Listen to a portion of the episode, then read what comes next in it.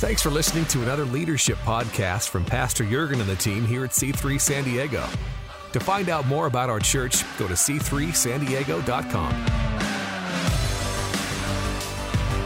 How awesome is that? How awesome is it that uh, people that were walking in staff are no longer walking in staff and that people are now set free and delivered? And you know, it's it's uh, so important that we're, that we're we are a church that believes in the power of God and you know, you you can't believe in uh, the scriptures without recognizing that there really is a presence of evil.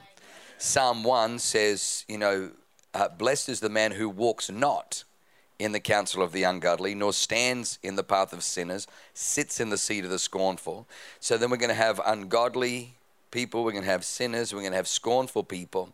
And then it goes on and it says, um, but you know, uh, because he's in the house of God, you know, he's going to flourish and everything he does shall prosper. But the wicked are not so, but are like the chaff which is blown away. So that there, there are hearts, sadly, on this planet who will not turn. No matter what God does, they will not turn. They will not yield to God. They will not surrender to God. And the Bible calls that the wicked. And it's one thing to have wicked people on the planet, it's another thing to have those wicked people in uh, occupying seats of authority and power. And the Bible teaches us that, that the time will come where, where the prince of wickedness will be basically in, his, in the position.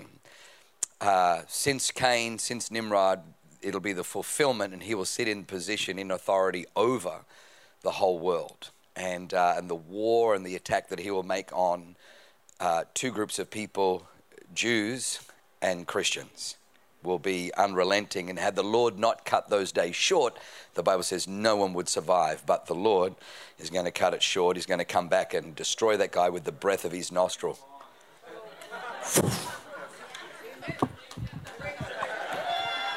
so we have an awesome God.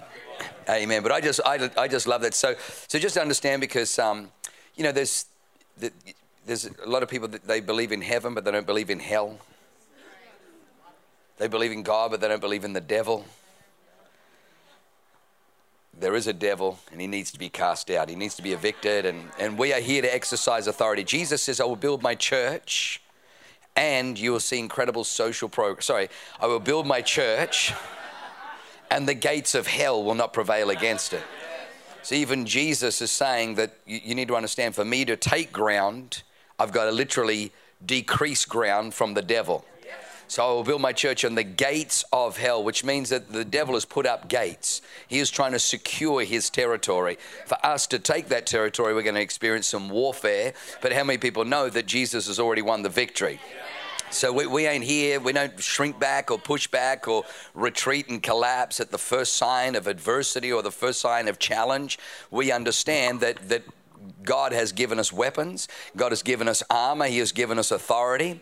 He has sent out His word so we can take territory. So we move forward, we push forward, we kick down gates, we get into schools, we get into colleges, we, we, we see people saved, see our altars flooded. We buy buildings, each building is filled, those services overflow, and we start new services. And every service is people coming into an encounter with God. We're, we're not going to water down the gospel and then wonder why there are no miracles. If, if I dilute this, this no longer works. Why would I dilute this? This here, let, us deliver it into the highest form, in its highest concentrate, so it does its, does its thing. You don't dilute the word of God and then wonder where the miracles are. You preach the word of God and that releases miracles. Anyway, come with me to the in your Bibles to the book of James. In the book of James, I've, I've had this this kind of word circling James chapter one, verse two to four, which is probably not a lot of people's favorite scriptures. James one, two to four says, My brethren, count it pure joy.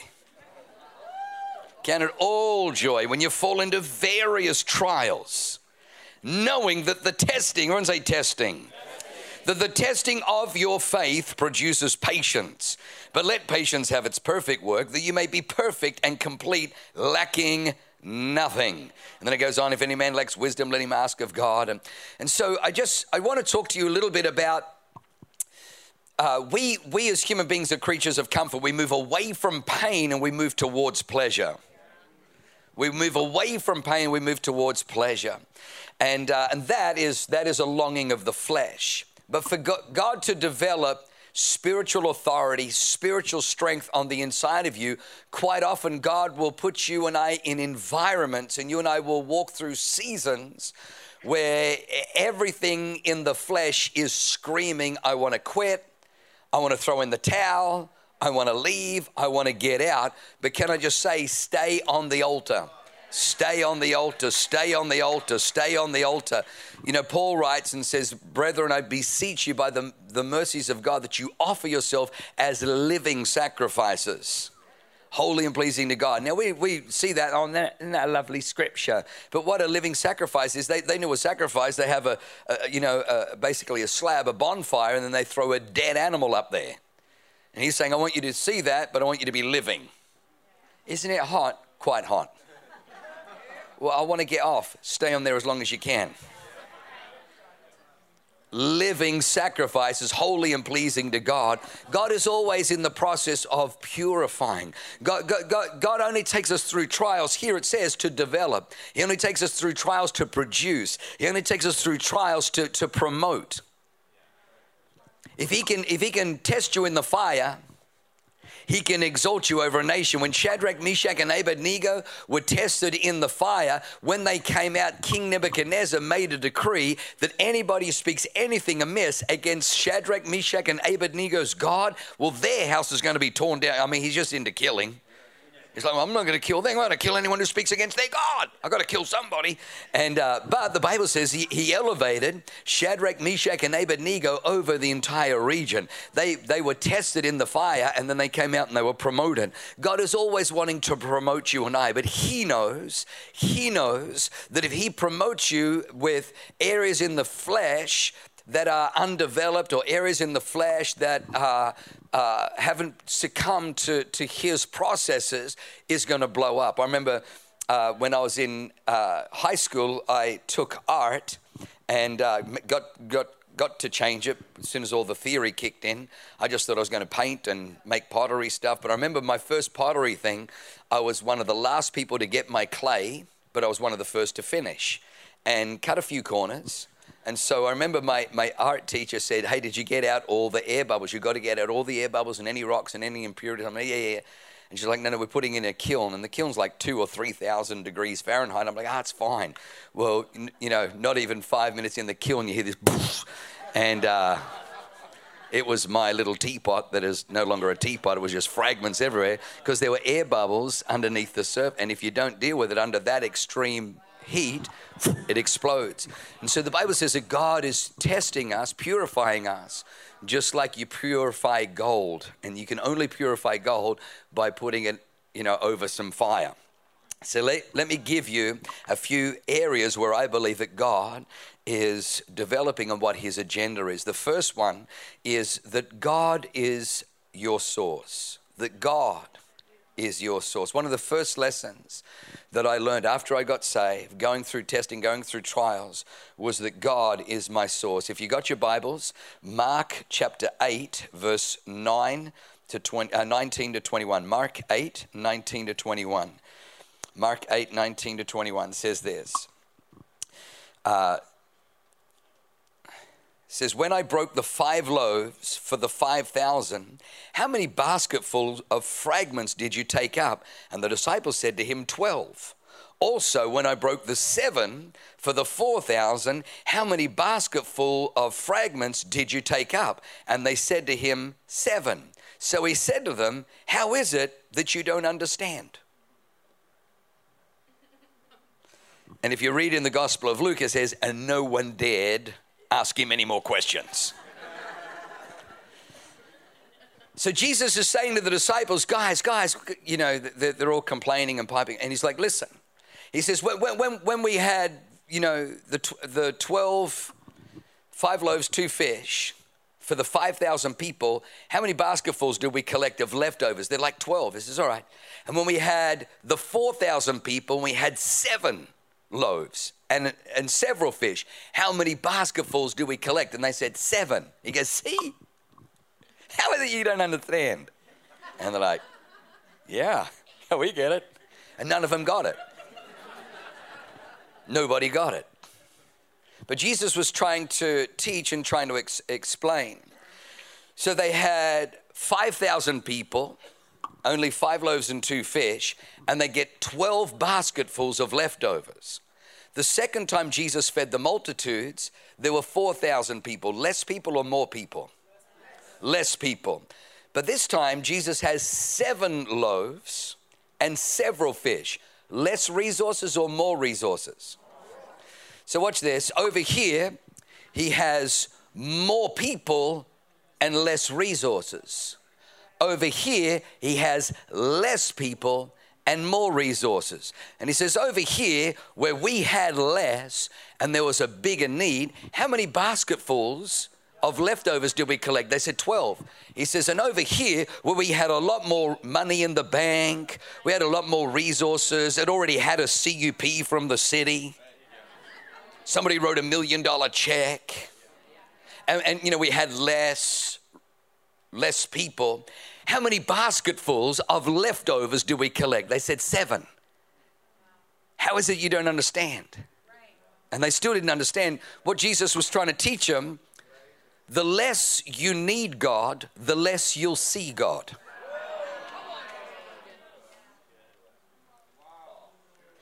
The less we, we, we, want, we want to prosper so we don't have to trust God.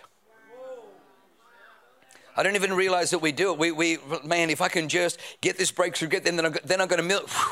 Then I can stop trusting you, and I can now put my trust in my hand, in my ability to manage my million dollars in the bank, my prospect.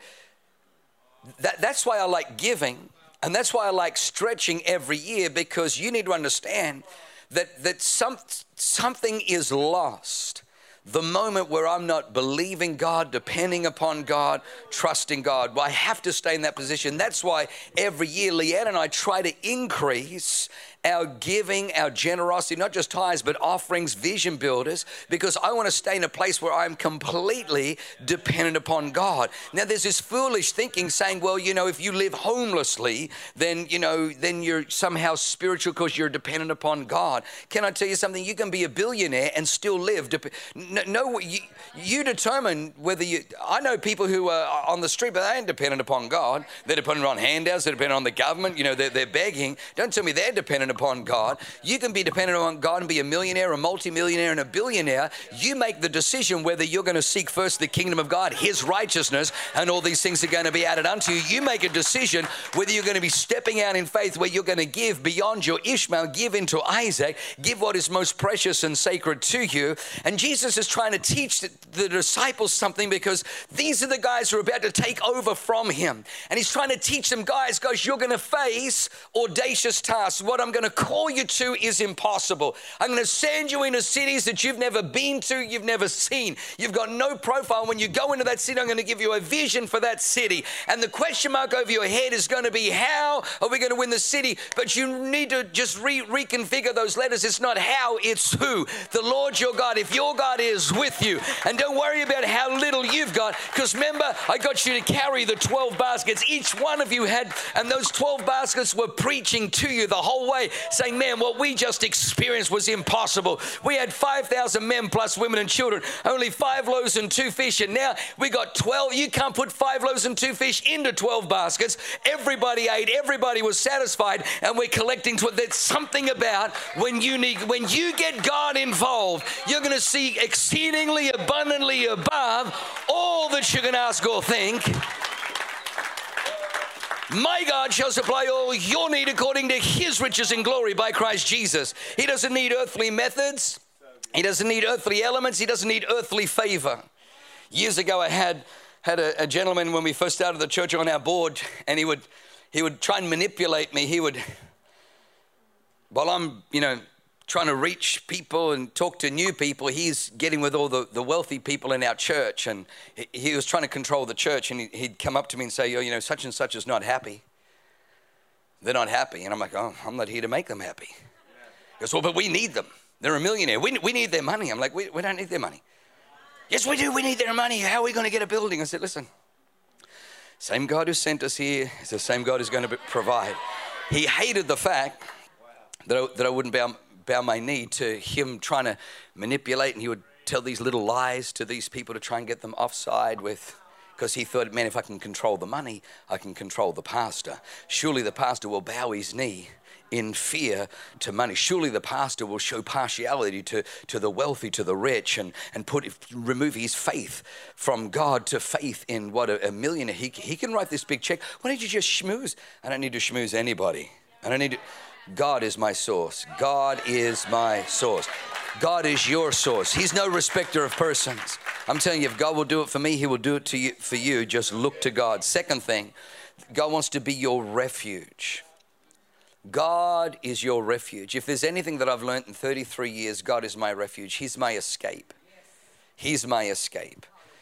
We're on vacation, you know, in Hawaii. The most delightful thing was reconnecting with God, reconnecting with my bride, and reconnecting with my kids. Everything God does is relational, it's all relation driven. There's a saying, and it's a true saying, that life moves at the speed of relationships. Life moves at the speed of relationships. Everything God, God does, He does for relationship. The reason Jesus came was to restore relationship. It wasn't to, to begin religion, it was to restore relationship. And I've found over the years that, that God is my refuge, that he, he is not, He's not a set of rules, He's not a set of to do lists, he, he, He's not a God who is, a, who is kind of like Siri, who is just there, Lord, I need this, and Lord, I need that, and hey, Siri, you know, hey, Siri, oh, you're not working. Well, that's why I don't even talk to you anymore. God, God, is, God is not Siri, He's not there. God is God. Psalm 42, one of my favorite Psalms. King David writes it and he says, As the deer panteth for the water brooks, so pants my soul for you, O God. Many Bible scholars argue about the context of David writing Psalm 42. But one of the most proper, prominent ones is that David wrote this while he was in the cave of Adullam, while Saul uh, was sending the Bible says sometimes up to 3,000 assassins, hired assassins, commissioned assassins to hunt down David and take him out. David had a prophetic word from God that he would be the king. And Saul saw God and God's word and God's anointing on David, God's giant slaying anointing and reputation as a threat to his dynasty. And so he sends out his, his assassins many times. Many times, had David gone left, he would have been taken out, but many times it was just like just in the fraction of the moment. So he's constantly living with anxiety. Many times he writes in the Psalms how his sleep has gone from him, his, his tears have been his food night and day. One, at one time, David is watching, and he's out there with the wild beasts, and uh, quite often, whether it's a lion or whether it's a wolf, will go after the, the, the, young, the young bucks and the young does. And what will happen is the stag deer will send the entire family, the entire flock across the river, and he will remain on this side of the river. And they can they know that the lion or whatever is near, and then the stag will begin to stomp on this side of the river with such fervency, with such intensity, that, that he secretes not just testosterone, but he secretes adrenaline so that his scent becomes so high, so the, the, the predator, whether it's a wolf or a lion, leaves the rest, and all it can smell is him.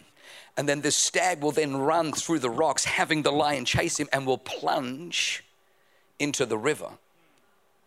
And then he will go out into the river because lions can swim, but he will go out and he will stand, and all that will be above the water level will just be his nostrils as the stream runs down. And, and quite often the lion will pace, and the scent is now gone. And the lion will jump in, but not be able to see the, and David is sitting in the cave of Adullam with 3,000 assassins. And he says, As the deer pants for the water brook, for the way of escape, so pants my soul for you. That when I plunge into you, you wipe out the scent of, that my enemies pick up. And in you I am saved. In you I find refuge. One of the greatest things you'll ever discover in God is that He is your refuge. He is an ever present help in times of trouble. He is your rock. He is your fortress. He is your shield. He is the lifter of your head in the battle. There is nothing like God. Where do you retreat? Now, listen to me. I'm not throwing stones and I'm not judging, but, but it, is, it is much easier to retreat to, to, to wine. Is it wine time yet? And that's not a bad thing. Leanne and I drink wine. But I got to tell you, it will hurt you if you don't have the Lord as your refuge. Some people retreat into drugs or into pleasure or illicit sex or whatever. I'm telling you, none of those things, none of those things will, will wipe out your scent, will provide a way of escape. So you will understand, you need to understand that sometimes God will allow injustice. David did nothing wrong, but there are 3,000 assassins who have been paid. They're on Saul's payroll to wipe out David. And yet David has done nothing wrong, but he discovers that his God he discovers that his God is his refuge, his shelter, his strong tower, his fortress, his shield. God is your refuge. David discovers this. The third one is that I found that God wants to purify my agenda. God wants to purify my agenda. We live in the Disney generation. The Disney generation is don't let anybody stand in the way of your dreams you know, whatever your dreams are. And you know what, I'm pastor, I'm here, I'm here. Can you tell me how I can get my dream to come to pass? This is all about my and you know, it's, it's not a bad thing. It's not a bad thing. It's so important that you have dreams. But you need to understand no matter how I approach God, I approach God from my jacked up, dysfunctional, carnal, fleshly, earthly past. And what the Spirit of God does, He will begin to go to work and He'll begin to purify your dreams. So that the things that you dreamt and the things that you desire, you realize, my God, had I have gotten those things, oh my gosh, it would have been so temporal, it would have been so fleeting, it would have been so, it would have put a ceiling on my life. Coming into the house of God, God will begin to purify your dreams. And one of the ways that, that He does that is very, very important that you know this. Uh, Daniel in the kingdom of Babylon, there was a situation in Daniel chapter 3 where Nebuchadnezzar is tormented by dreams that he has on his bed. So he gets all the magicians, all the Chaldeans, all the soothsayers, all the tarot card readers, the mediums, and then Daniel, Shadrach, Meshach, and he brings them in. And he says, Listen, I, uh, I've been having these dreams and I can't sleep anymore. My sleep's gone from me and it's tormenting me. What does it mean? And so the, the Chaldeans and the mediums are like, Well, tell us the dream, we'll give the interpretation. He's like, No, because you'll make something up. And if you guys, if you guys really, you know, because you're on my payroll, if you guys really have spiritual insight, you tell me what I dreamt, and then I know that you'll be able to give the interpretation.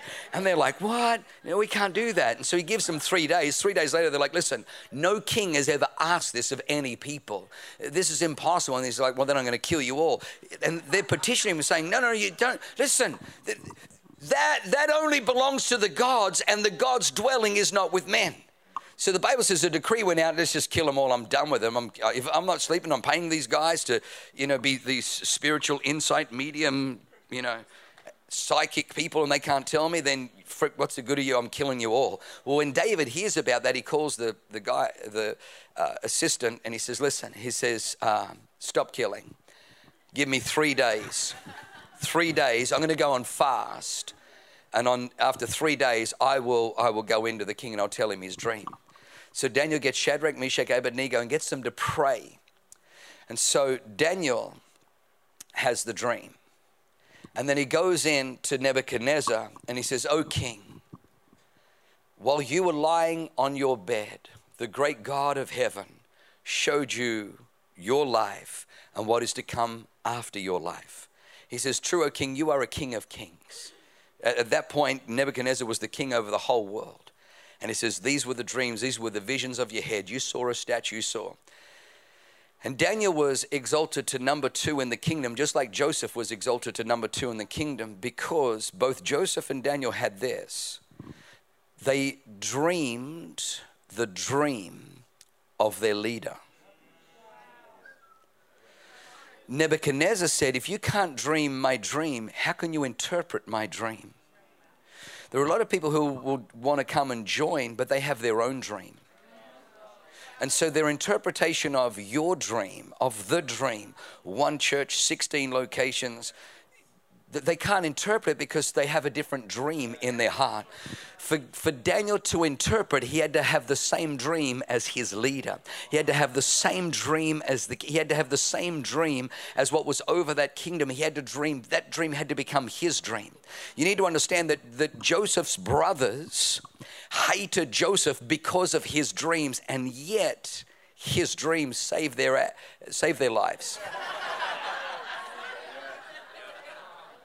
It, it was because of his dreams that all 11 brothers, all their wives, all their children, all their offspring, all their cattle, all their flock were able to survive the most horrific drought and famine in the Middle East because of the dreams that they despised. You need to understand there's a dream over a house. You will come with your dream, but you need to understand that if you don't allow the Holy Spirit to purify and for you to start dreaming that you lose nothing, you gain everything.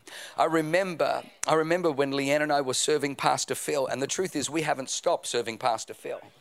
I remember we, we would walk through from the, the, uh, the offices, we would, you'd have to go through the main auditorium to go over to where the youth offices were and where the, the Bible college is. And every time we would walk across the auditorium, I'd be walking with Pastor Phil. Pastor Phil would just begin to pray. Yeah, yeah, you know, filled from front to the back, left to the right, altars, service, every service filled, filled to capacity, filled to overflowing, young people, new people coming in. And I, and I would hear that, I would walk. I would, I would walk and I would hear him praying that. So then I knew that my job, that's his dream. I'm on his payroll, so my job is to make his dream a reality. And so I knew that all I needed to do was just dream his dream. Because if I can't dream his dream, how can I interpret it? And so the interpreting that dream is, man, I've got to get into schools. I've got to get into schools. Man, we, all, the future of our church is right now in all the high schools. So I had to get into high schools. So we did whatever we could, anything we could, the morning crew, everything, breakfast. We did anything we could to get into schools. And then we'd run buses from those schools to youth group. And then we'd get them at youth group on a Friday night and say, hey, don't be a, a once only Christian. Be, be in church on Sunday. We, and then all of a sudden, Sunday morning was packed. Sunday night, the 6 p.m. service was jam packed. And the dream of my pastor came to pass. And I remember Pastor Phil, you know, one time prophesying again, saying, C3 Church, you know, that we would have a city influencing church in every major city around the world. So I knew when he was calling us to go to San Diego, and he said, I want you to go to San Diego, I knew he wasn't going, sending us to San Diego, and well, you know, let's, you know, we're just going to be happy with a hundred. I knew that when he sent us to San Diego, that the dream that my pastor was dreaming was a city influencing church. And so, what, what are you trying? What are you trying to build here? City influencing church. If you can't dream the dream of your leader, how can you interpret it? So you'll find that God is always trying to purify your heart. Number four, number four, God wants to unlock your thinking. God wants to, we don't even realize how limited our thinking is. Uh, in your Bibles, in Genesis 3, verse 11, Adam and Eve have just eaten from the tree. Uh, they've you know sewed fig leaves together. Now they're hiding amongst the tree because they can hear the sound of the voice of the lord walking in the garden. And god's like adam adam where are you? You know and then finally adam realizes oh shoot you can't hide from god. Here i am. God's like what are you doing with the leaves? Oh, fashion. That's not fashion. That's weird. Who wears leaves? Do you see any of the animals wearing leaves what are you anyway so they're wearing leaves and he says to Adam, What are you doing? And Adam says, We saw that we were naked and we were afraid, so we hid. Genesis 3:11 and God said to them, "Who told you that you were naked?" And who, who told them they were naked? Actually, nobody. Nobody told them they were naked. The devil didn't say, ha ha, nudie Rudy, you got neckline, you got neckline on. Like, the, the, the, devil didn't hold up a mirror and say, I'm not sure if you realize this, but you guys are naked. No, no, nobody told them. Listen to me. Nobody told them they were naked. They were now living in an altered state of reality. Because they had sin, because they had moved away from God's word and God's commandments, they now had opened themselves to a distorted worldview, to distorted revelation, to distorted understanding, where they now believe that they were less than. They now believe that they were naked. They now, God says, who? To- nobody told them this was this was a, a thought, a concept they arrived at together based on their disposition from being dis. How many things do we just think? Well, money doesn't grow on trees. You don't understand. Like uh, I'll always be poor. Man, everyone's against me. No, nobody's. For, I'm, I'm never going to get ahead. Man, I'm the wrong skin color. I'm the wrong age. I'm the wrong gender. I'm the wrong. How many of those? Who, who told you those things? I guarantee you, nobody told you. I guarantee you that those things are just because of. That's why it is so important, like I was saying at the start, that we got to preach this. We have to preach this thing. We've got to preach the Word of God because your only rescue is to come back to the Word of God, to recognize God's promises.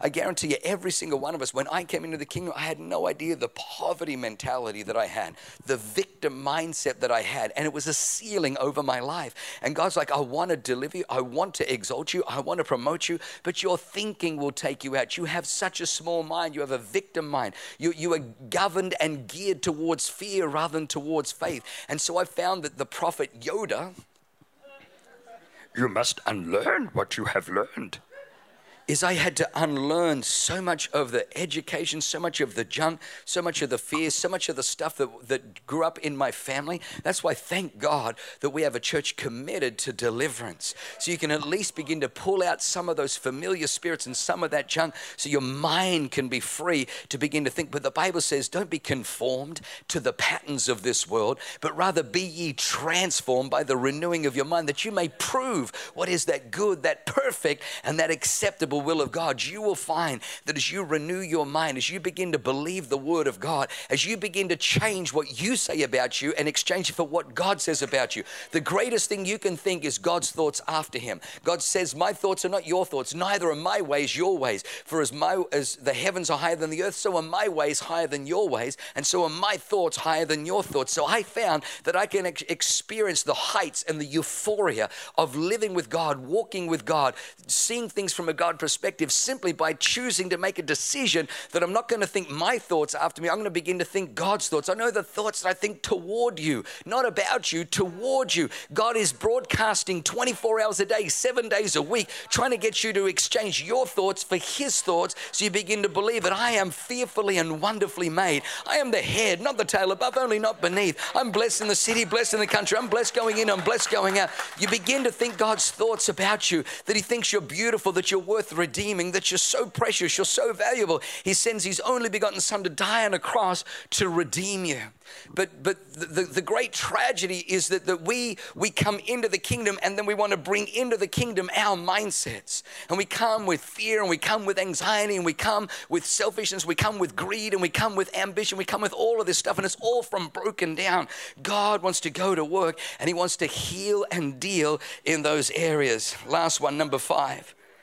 Number five, God wants you to understand the power of prayer. God wants you and I to understand the power of prayer. If I was honest, everything we have, we have because of prayer.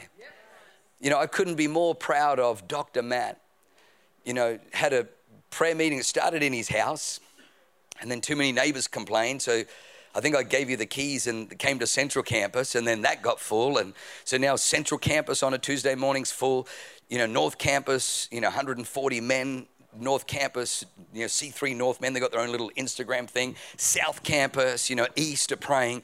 And, and, and, so we have, we have men who are in prayer. Sometimes there's four, 500 men, 5.30 a.m., right across the city praying, crying out to God, seeing healing, seeing breakthroughs, seeing miracles, seeing, seeing their marriages change and, you know, everything, everything rock.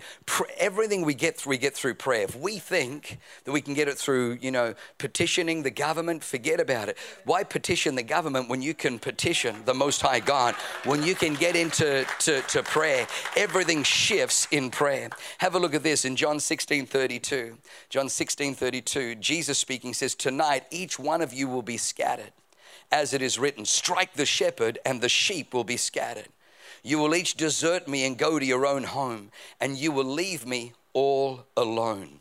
But I am never alone, for the Father is always with me. He says, You're going to leave me all alone, but I am never alone. You know, we, we don't do well alone. That, that, and the devil makes sure we got social media, we got, you know, Instagram, we got Twitter, we got, you know, everything, we got everything on our phone to, to make sure that we don't have alone time. But it's, Jesus would often withdraw, withdrew, often withdraw into the wilderness and in the lonely places, and there he would pray. Lucky he didn't have a iPhone. Zzz, zzz, oh, hang on, hang on. Oh, Peter. we, we, we don't like alone. We don't like, but it's one of the most important things. Jesus You're going to leave me all alone, but you know what? I'm never alone. The Father's always with me. How do you know? Because I feel His presence. Jesus would often withdraw from everything just to, just to be with God, just to feel God's presence again. It was the same presence David felt when everybody wrote him off, when everyone said, Oh, what a waste.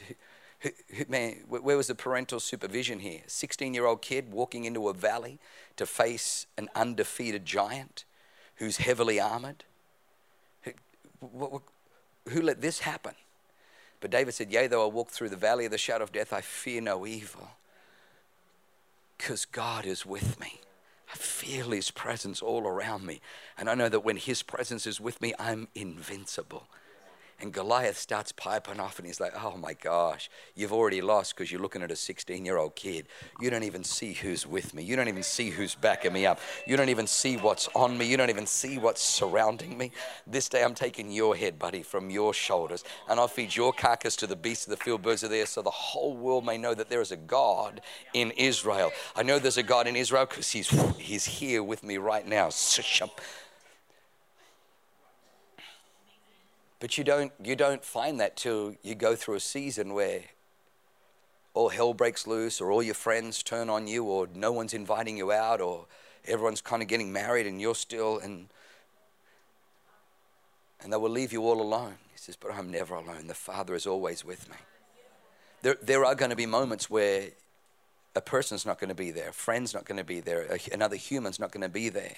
But can you, in those moments, learn the power of prayer, the power of drawing into God? When we were in our sixth year in, in New Zealand, it was 1997, it was, it was a really, really difficult year. Everything had kind of ramped up and it was the peak, and literally, I didn't realize that it was, it was the labor pains of giving birth uh, for us to step into. The next year would be 1998. And so we just finished building our house, and there was so much stress with that and uh, it was winter. It was pouring down rain, and I put on my we call it an anorak, uh, you know, a, a, parka. Put on a parka. You say a parka over here. Rain jacket, a thick rain jacket, and and there, it was an hour walk from my house right around our neighborhood, all the way back to my house, and I had my dog Lulu with me, and and I'm just praying in tongues, and I get back to my house after an hour, and normally you know, sometimes five minutes, sometimes 10 minutes, never more than maybe 25, 30 minutes, you know, the word of the Lord would come. And so I get back to my driveway, nothing. An hour. And I'm like, okay. I said, you know, all right, all right it's good. But if you think I'm going to quit just because it's freezing cold and pouring down rain, so I launch out again, second hour.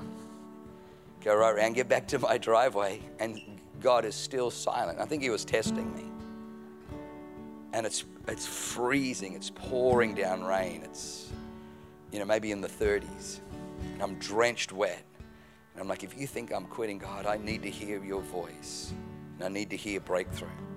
So I launch out again. I get about halfway round, and there's this little alleyway that comes up into a cul-de-sac. And now, because I'm I'm like just determined, I'm praying fervently. I've got the the hoodie really tight, and so my my head is actually really hot. And I come up into this cul-de-sac, and there's a, there's a street lamp, and there's two jacaranda trees on either side of the street lamp. And I stand under the street lamp and I look up. When you look up under a street lamp, you can see the, the raindrops coming down. And the raindrops were hitting my face. And because I was praying and walking so fervently, it felt so cool on my face. And then this jacaranda tree right here that I was kind of had its branches actually had some some flowers on it. And it was weird because it was winter. It was like August, but there were flowers on it. And I'm not sure if you've ever walked through a forest or trees with flowers on it in the rain, but the rain carries the fragrance. And all of a sudden, not only was the, the water landing on my face and on my tongue, but the most beautiful fragrance from the flowers was hitting me. And all of a sudden, the word of the Lord comes to me. And he said, Jurgen, this is your sixth year in New Zealand. Next year is year seven. What I didn't realize was seven is season or end of a season, eight is new beginnings. He says, next year it's going to be the end of your season here. He says, and you're going to have a year of incredible blessing and refreshing. It was that next year, 1998, where we end up getting the, the opportunity to, to leave New Zealand and go back to Australia and serve Pastor Phil and be in C3 Falls. And if I was to describe 1998, 1998 was a year of blessing and a year of refreshing. There's just something beautiful about prayer. There is nothing more powerful. There is nothing more magnificent. There is nothing that the devil attacks more than prayer because he knows that in every time that you separ- separate yourself from the world just to be with him, his voice can come, his word can come. Nothing changed on the outside. In fact, if anything, a lot of the, the circumstances continue to ramp up, but it didn't matter because I had a word in my spirit. God had spoken to me. Next year is year seven.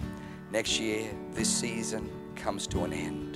Next year, it's graduation. Next year, it's promotion. Next year, I'm going to send you into a season of blessing and refreshing. And when we look, we were with Pastor Phil then for seven years from 1998 to 2005. And there were seven years of incredible blessing, of flourishing. God knows where you are, God knows what you're walking through, God knows everything around about you. Don't run from God, run to Him.